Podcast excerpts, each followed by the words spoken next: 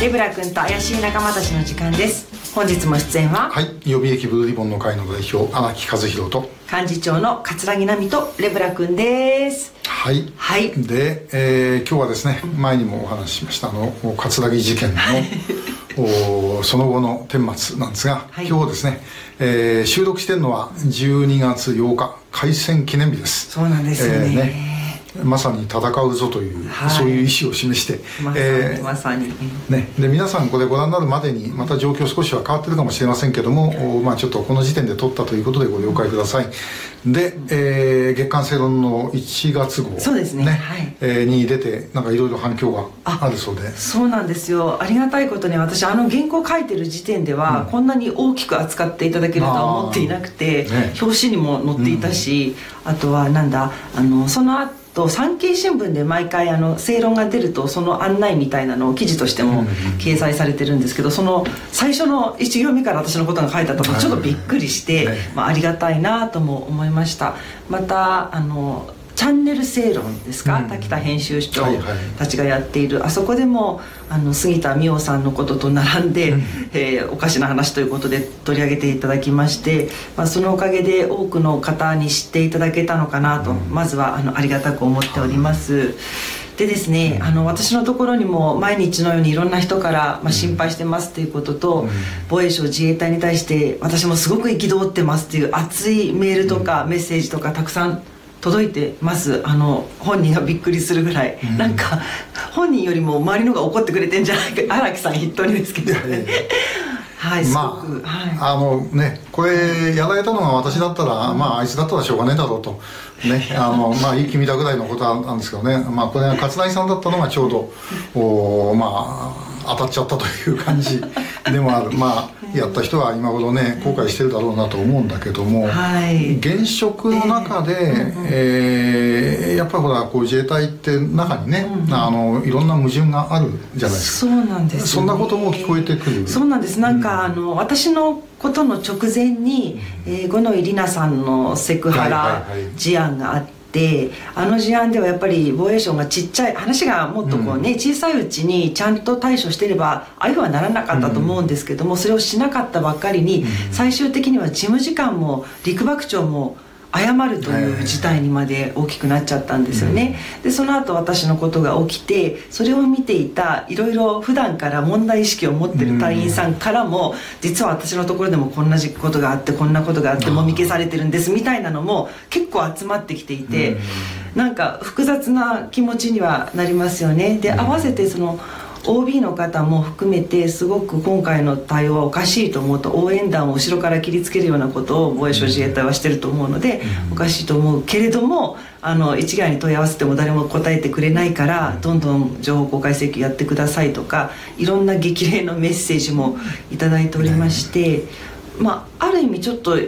これまでのね防衛省自衛隊のおかしなところに対して一石を投じるいい機会にはなったのかななんても思ったりしてます、いや本当にあの、まあ、これ特にあのこのレブラ君と怪しい仲間たちをご覧の皆さんっていうのは、自衛隊に対して、えー敵意を持ってる人っていうのはあんまりいないと思うんですね。まあ中にはいるかもしれないけども、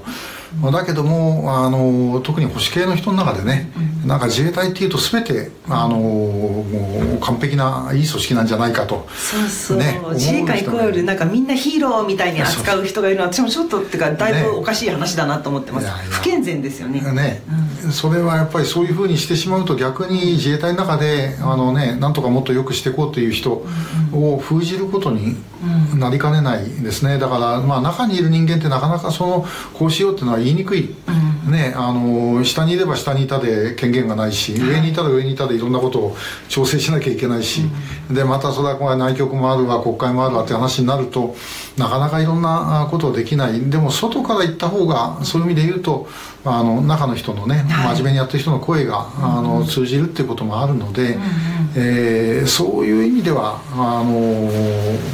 まあ、今回のことがね、いい方向へ向かってくれればね、と思うんだけども。そうですね。全く今荒木さんがおっしゃったことには共感します。常々やっぱりあのちゃんとした問題意識を持ってる人は隊員さんはこの戦後体制の申し子のような自衛隊に対していろいろこう悶々とした思いを抱えつつも中で言えることって限度があってそういう人が内側から殻をつっついてくださって我々が外から殻をつつくことで